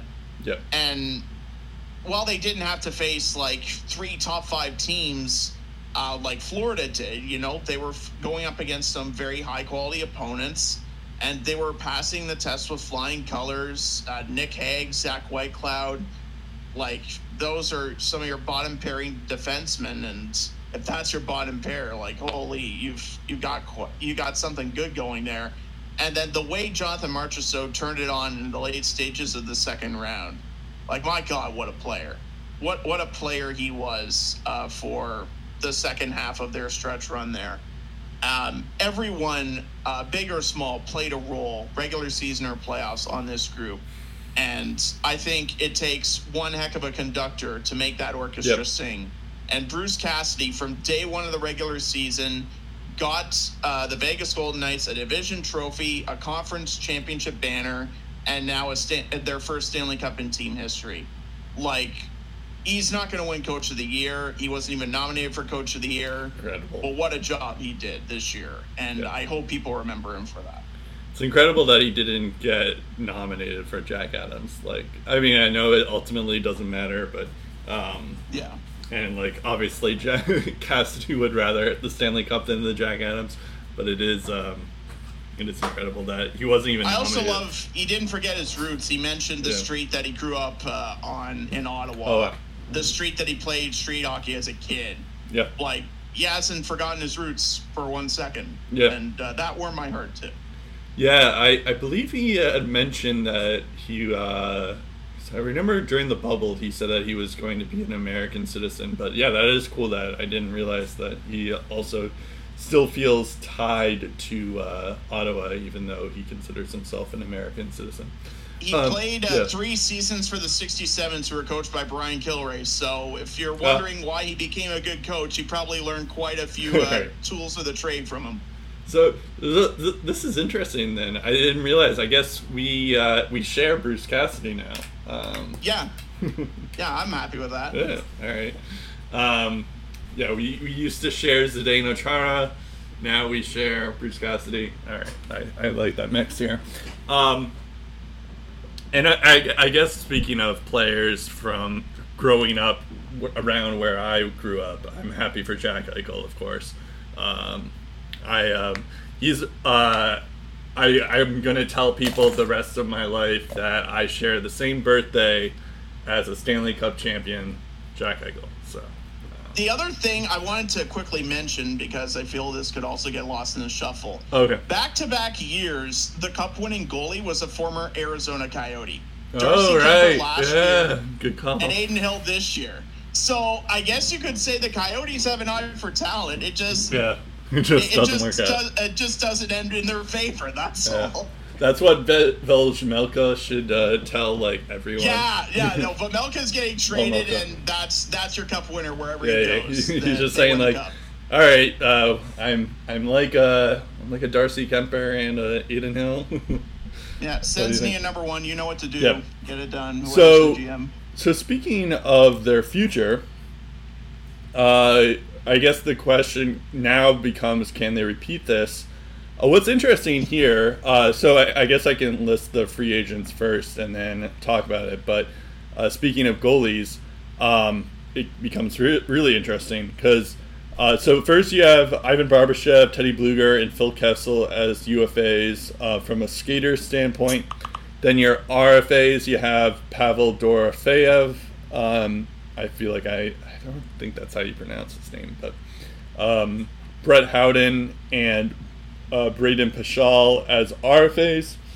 Um, and then in goal, so you have Logan Thompson. He's being paid seven hundred thousand dollars, not even a million dollars, seven hundred and sixty-six thousand six hundred and sixty-seven dollars for two more years. You also have Robin Lehner for two more years at five million, and then you have Adin Hill as a UFA. You have Laurent Brossoit as a UFA, and Jonathan Quick as a UFA. Um, the bigger thing that I'm curious about is because Robin Lehner, like, yes, he he missed out on a year. Unfortunately, he doesn't get his name on the cup, but he was he's a good goaltender. Um, so um, I am curious on how they handle this situation because yes, it's a great story that Adin Hill was incredible in the Stanley Cup Finals. You can make the case that um, he was a big he was the reason why the Golden Knights won the Stanley Cup was because it. But in reality, it's like okay do you put in Logan Thompson ahead of Adin Hill now in the regular season? Do you put in Robin Lehner once he's healthy because you know how good he is? So it's like there, and it's not like other than yeah, they could probably lose Ivan Barbashev. They're kind of keeping the same core together. Um, so like, th- there's nothing to say that they couldn't run it back and, and do the same thing. It's just like they they have a real like um, a good problem to have here. It's like, okay, do we do you rely on Logan Thompson? Do you rely on Adin Hill? Because Adin Hill has definitely earned his um, a chance to be a starter for the Golden Knights, or do you like give Robin Lehner a chance again because we know how good Robin Lehner can be? So it's like that. That's the bigger thing that I'm I'm curious about. It's like which goaltender does the Vegas Golden Knights have? Because now they have three good goalies um, just that like two of them have that risk. I mean, I guess all three of them have some risk factors. Like Adin Hill could go down to earth. You don't know how, uh, you know, goalie recovering from injuries can take a while, even if it's something like Logan Thompson who just missed like four months, five months, and Robin Lehner who missed a full season. So it's like you never really know how good a, play, a goalie can be when they recover. But um, but yeah, Adin Hill like might also just go back to being what he was in Arizona and just not be as good as we thought he was. And then you also have Laurent Brossoit, who's like uh, who's been a career, um, a career a goal like a backup uh, goaltender. So like, but he's decent enough. Um, and then you also have the added thing of like Adin Hill and Brossoit are going to be UFAs you know they don't have a ton of cap space to begin with, so maybe Adin Hill goes on the open market and signs elsewhere. Um, and and then it's just like okay, do the Vegas Golden Knights rely on um, Logan Thompson and Robin Lehner, who are both recovering from long term injury? Um, so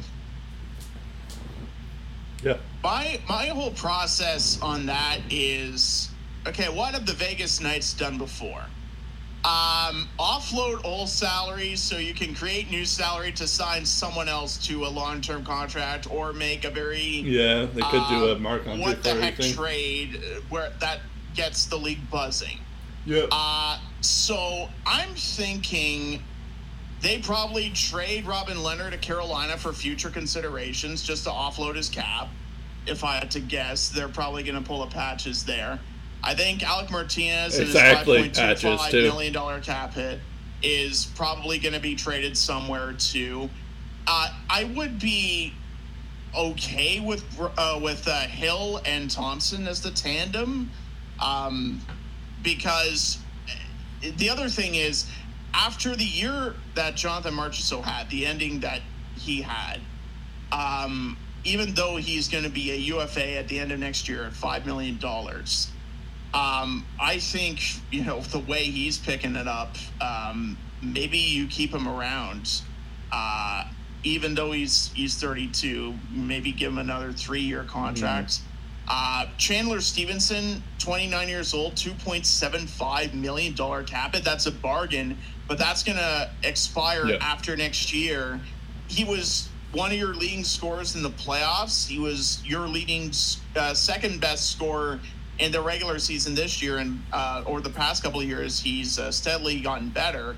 Um, I think he would be a guy to keep around. So if you have to keep your goaltending at a cheap price, um, maybe Robin Lehner's contract is yeah, yeah easy to offload uh, to a contender to a spot like Carolina for future considerations.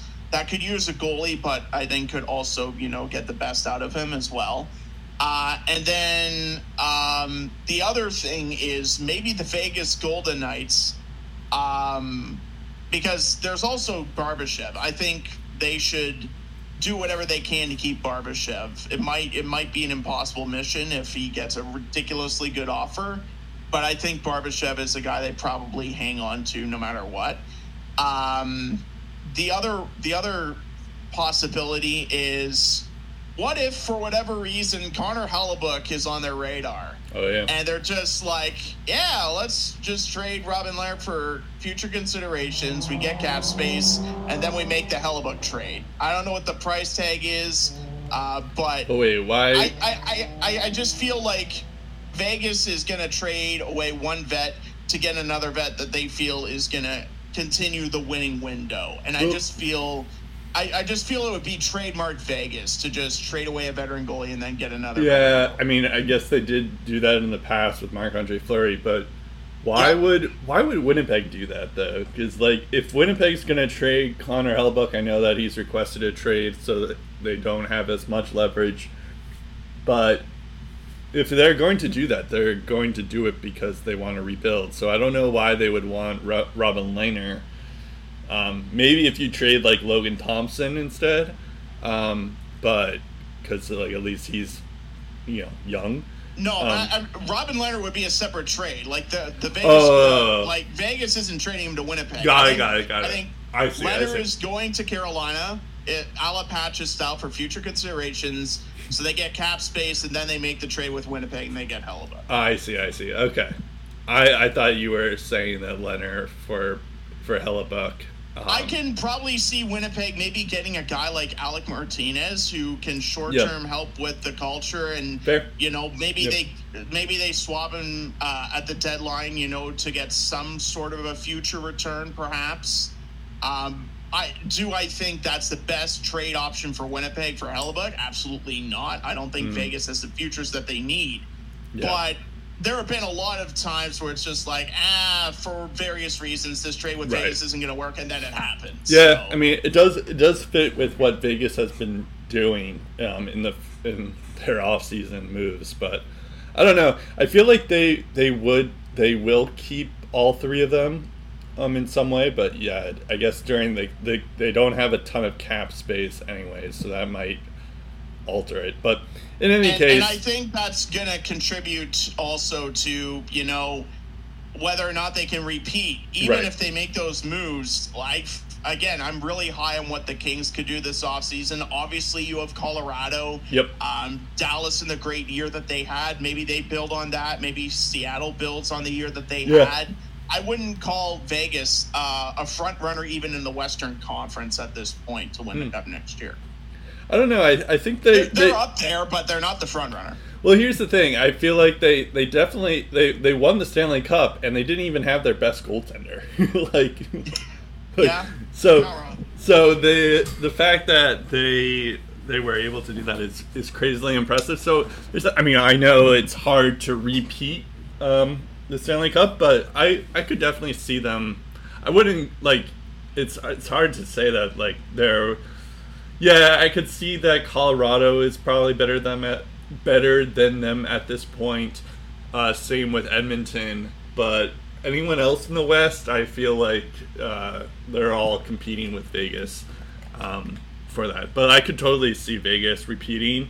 Um, it's just I I don't know. I, I think it's like I, I believe that Robin Lehner could come back and be the goaltender that we expect from him or that isn't a level goaltender. And like if that's the case, then it's like okay, yeah, Vegas is going to be very scary. Uh, the Yeah, thing I- with he could yeah. he could thrive under Cassidy. I can Yeah. totally see that. yeah, and the thing with Adin Hill is that yeah, he was great in the playoffs, uh, even great in the regular season too, but um, we don't know how consistent he can be. Um, Yeah. So, so that's the one concern about that is, but so he does become an interesting free agent because there is a potential where, like a team like let's say New Jersey says like, you know what, we need an Adin Hill we're gonna get we're gonna sign Adin Hill to a lot of money. And uh, New Jersey like he goes to New Jersey and Vegas is like all right yeah we can't we can't afford that. So um, so even though Adin Hill was incredible in that playoffs he may have just uh, signed his way out of Vegas um, Or, or maybe he uh, gets a good offer from a team like Winnipeg, Yep. who knows that they're probably going to need a starting goaltender for next year, Yep. and it's not going to be the one they have now. Right. Uh, but they're just going to be like, yeah, we'll give you a one-year deal, like three million, yeah. Oh, I. Oh, yeah. That would be interesting too. Yeah, because now he and doesn't. can, you can be the starter. Like, yeah, yeah. you just want a cup. Like, Right, right, right. Yeah, that that could work too. Although it's like at this point, it's like he he's already won a Stanley Cup. It's like, does he want to stay with the team? Yeah, I guess because he might not be a starter in Vegas. So yeah, the draw would be it, it might not be money as the draw. It could just be like, all right, you're gonna be a starter. on Yeah, or or it could just be for Yeah. the one season, then it can Or, go yeah. on a contender. But like, True. I don't really know if there's an opportunity better than this for Adin Hill to make Yeah. like three million or four million on a one-year deal. I I don't. I think there's All a ceiling where you can get that kind of money, and after that, well, you are Yeah. you are what you are. The only team that I could see do that, but I'm not sure why they would do that because they're in Vegas's division, is uh, Seattle. Um, the- See, the thing is, they have money to Driedger and also Grubauer, Yeah. and they also have Joey Daccord in the system. So I don't see why that would work. yeah, maybe, um, and they're in the same division, but Yeah. oh well, I guess it doesn't matter if they're in the same division uh, because it's not like they're trading him. Um, but yeah, maybe. I, I guess I'm just thinking that like they're a team that are on the rise and need goalie help. But Maybe yeah. I could see like obviously depends on who the Kings get, but maybe the Kings bring him in as like Yeah. a one A one B tandem because they don't Yeah, have to keep too. Korpisalo. Yeah, that's another one who's Although in they the do have division. Copley under contract for this year. Yeah. So, All right, um, but like other than the goalie tending situation, um, what about their forward situation and all that other Their stuff? forwards, their forward situation's good. I Yeah. mean, the way Eichel and Stone have played is very reassuring. Uh, I like what Karlsson brought, Marchessault, even Reilly Smith had Yep. great numbers this year. Um, I'm still waiting for Nicholas Waugh to go off offensively. It hasn't happened. Maybe Yeah. that happens uh, this year as well.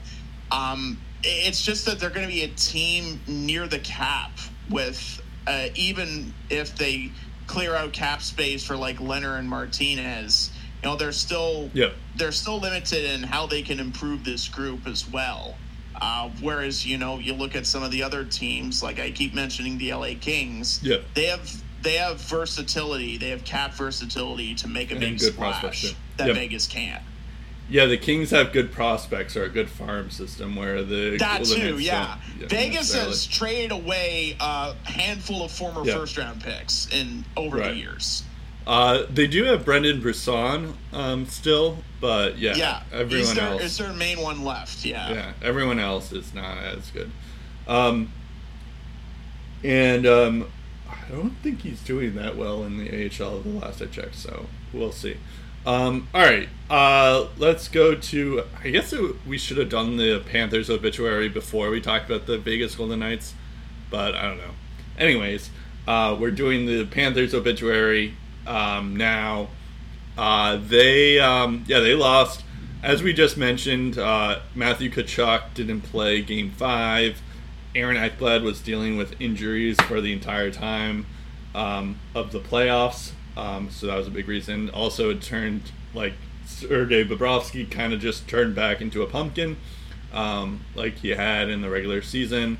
Um, so those were like the three big reasons why the Panthers didn't um, didn't really even give Vegas Golden Knights a huge test and ended up getting gentlemen swept by um, by the Vegas Golden Knights. Um, but they're still a good team. Um, like I wouldn't be surprised if this this season or this playoff run wasn't a fluke for the Panthers because they you know they were a really good team last season. Um, and then they added Matthew Tkachuk, and obviously they they paid dividend that that trade paid dividends uh, for them this year. Was a large big reason why they made it to the Stanley Cup Finals was because Matthew Tkachuk, and he was their best player.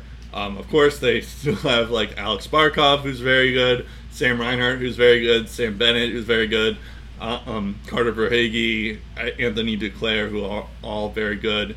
Um, the thing in terms of their cap situation though when they're free agents um, it's not a huge deal this year uh, there uh, there's Eric Staal, uh, UFA Lucas Carlsson, Casey Fitzgerald Radko Gudas Marc Staal, Evan Fitzpatrick and Alex Lyon are all UFAs oh and Patrick Hornqvist are all UFAs but next year um, Sam Reinhart Anthony Duclair, Eetu Luostarinen, Nick Cousins, Anton Lundell, uh, Ryan Lomberg, uh, Brandon Montour, Gustav Forsling, and Josh Mahura are all free agents as well. Yeah, So- the, the defense, the defenseman Yeah. with the most term on their deal is Aaron Ekblad, and he has two years left Yeah, at seven point five. Yeah, I mean Brandon Montour. They'll probably try to extend him a uh, after J- July first. I, I could see that happening. Um, Sam Reinhart has one more year left, so that's another wonder there too. So I am curious what they do, but yeah, they have a lot of contracts where it's like they're going to be free agents in a couple of years. So um, so that it'll be interesting to see what they do with all that cap space and who they keep and who they let go of. But yeah, they have 10 million in cap space, so they they might be able to make some moves here.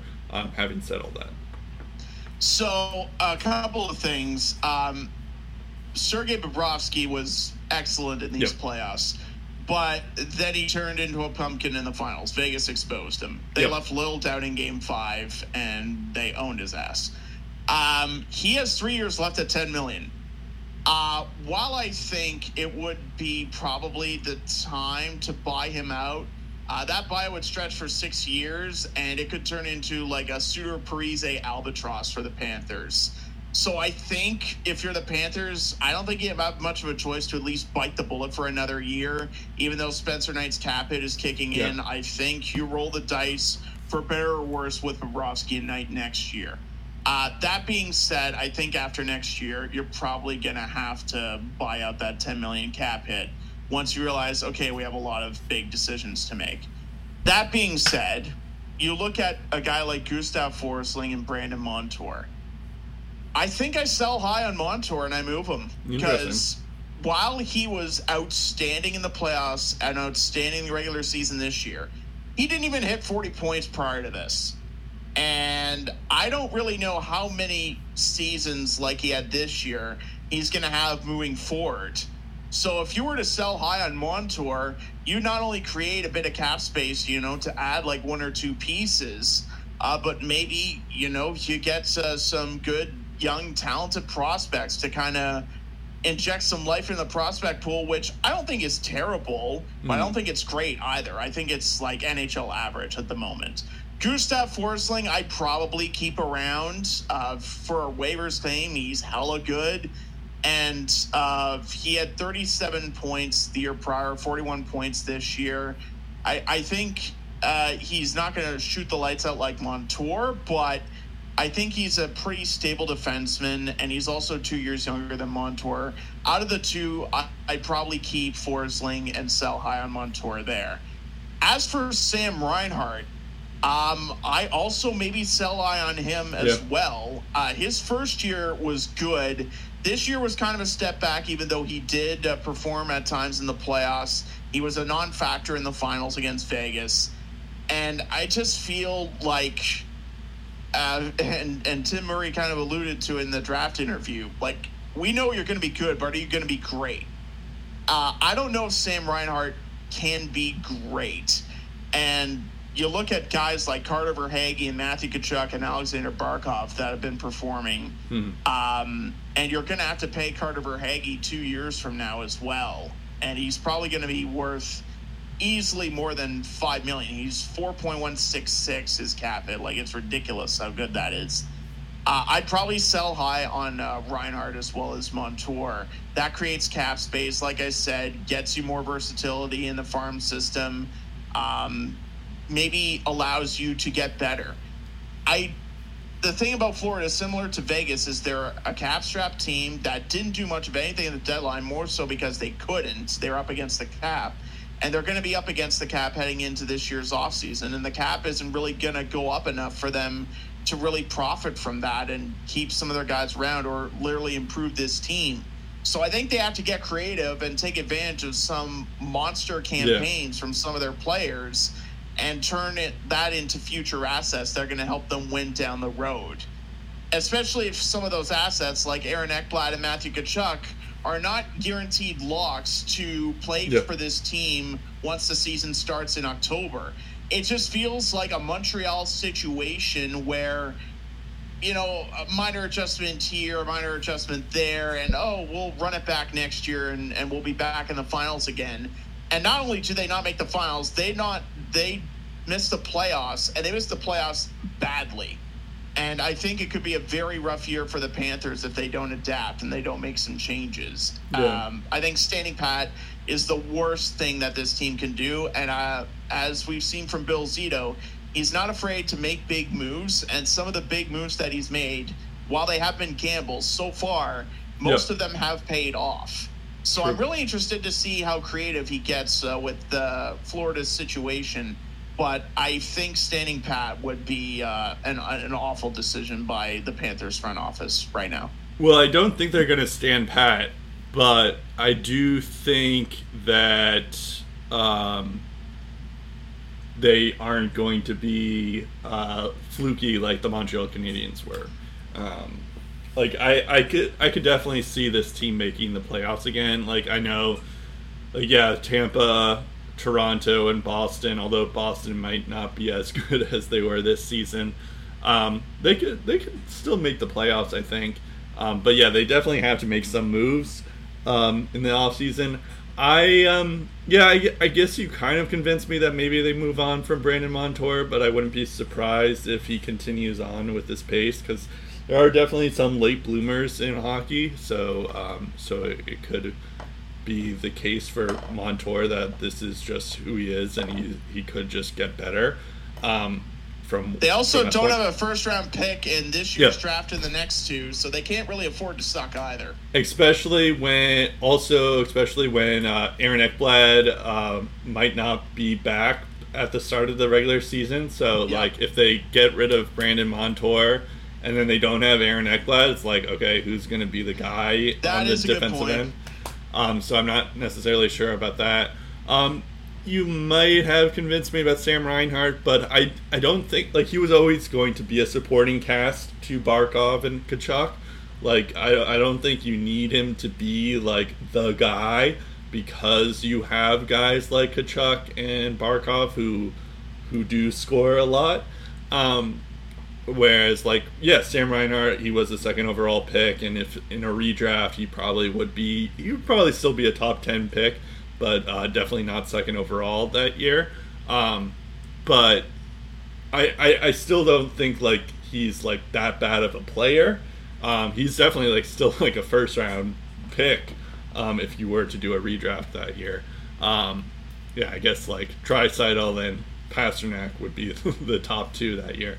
But um, but yeah, I, I think he, he's still worth uh, hanging on around for at least this year or this off season, and then like let's say the Panthers, the worst case scenario happens, and the Panthers are like dead last in um, in February, then yes, Sam Reinhart would be a perfect trade chip for them because then a team would would definitely take on Sam Reinhart, um, and you can move on from him. But um, I, I think at at the moment you keep you keep on to Sam Reinhart um, until until it's possible that it's like, oh, right, this team's not making the playoffs. Yeah, um, I don't think I dish out any notable contract extensions uh, this yeah, offseason fair, fair. to some of the pending UFAs because if that way, at least, if you yeah. guessed wrong, um, you didn't sign a contract and you can move them. But yeah. if you sign the contract and you guessed wrong, well, now now you're in a situation like the Canucks are with JT right. Miller. It's just like, okay, well, we're screwed now. Yeah, yeah, no, that's fair. I guess. Yeah, no, that's a good point. I guess I don't know. I I'm thinking that you might keep hold on to Brandon Montour, but yeah, you might have a good point. The fact that I didn't realize he was 29 years old, so we'll see. Um, the other the other thing is um, with with um, the Florida Panthers is they're in a division with Buffalo, Ottawa, and Detroit teams Yep. that have shown a lot of promise. And Buffalo's a team that just barely missed out in the playoffs True, by true. like a couple of points.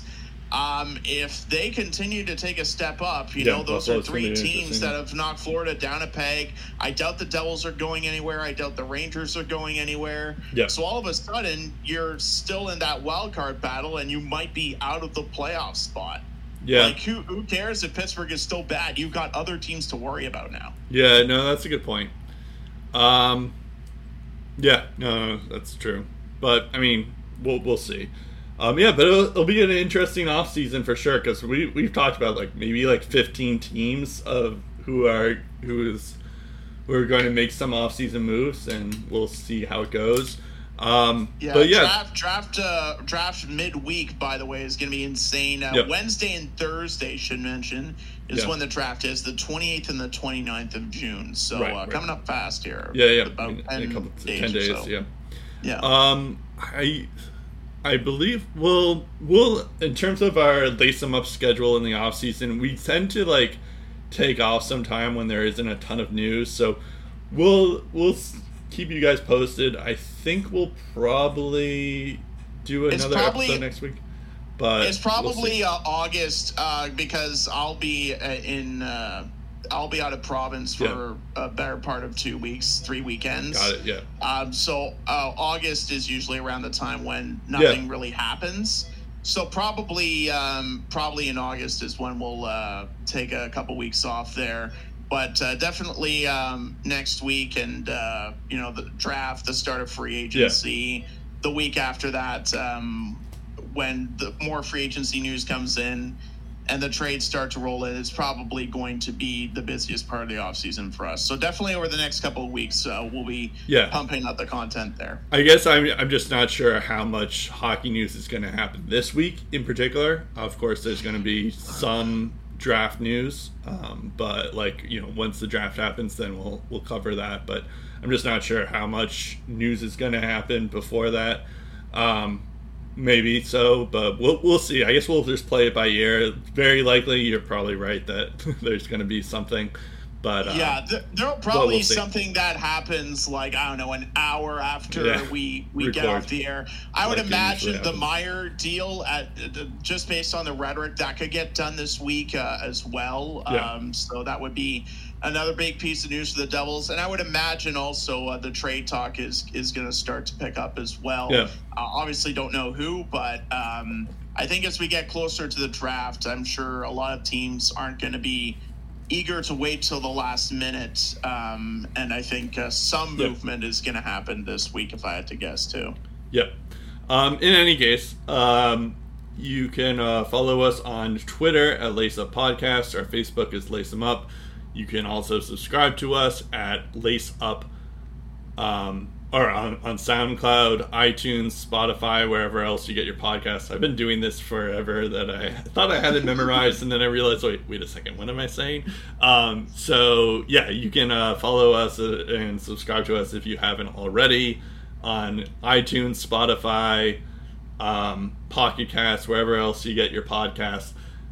Um, if you haven't already, I mean, I assume you have. You've been listening to this for two hours now. Um, we've been doing this forever, so um, if you haven't, please do. Um, but other than that, uh, I'm Brett Duboff. I'm Steve Ellsworth. You'll find out if we meet our two hour quota once again in episode 300.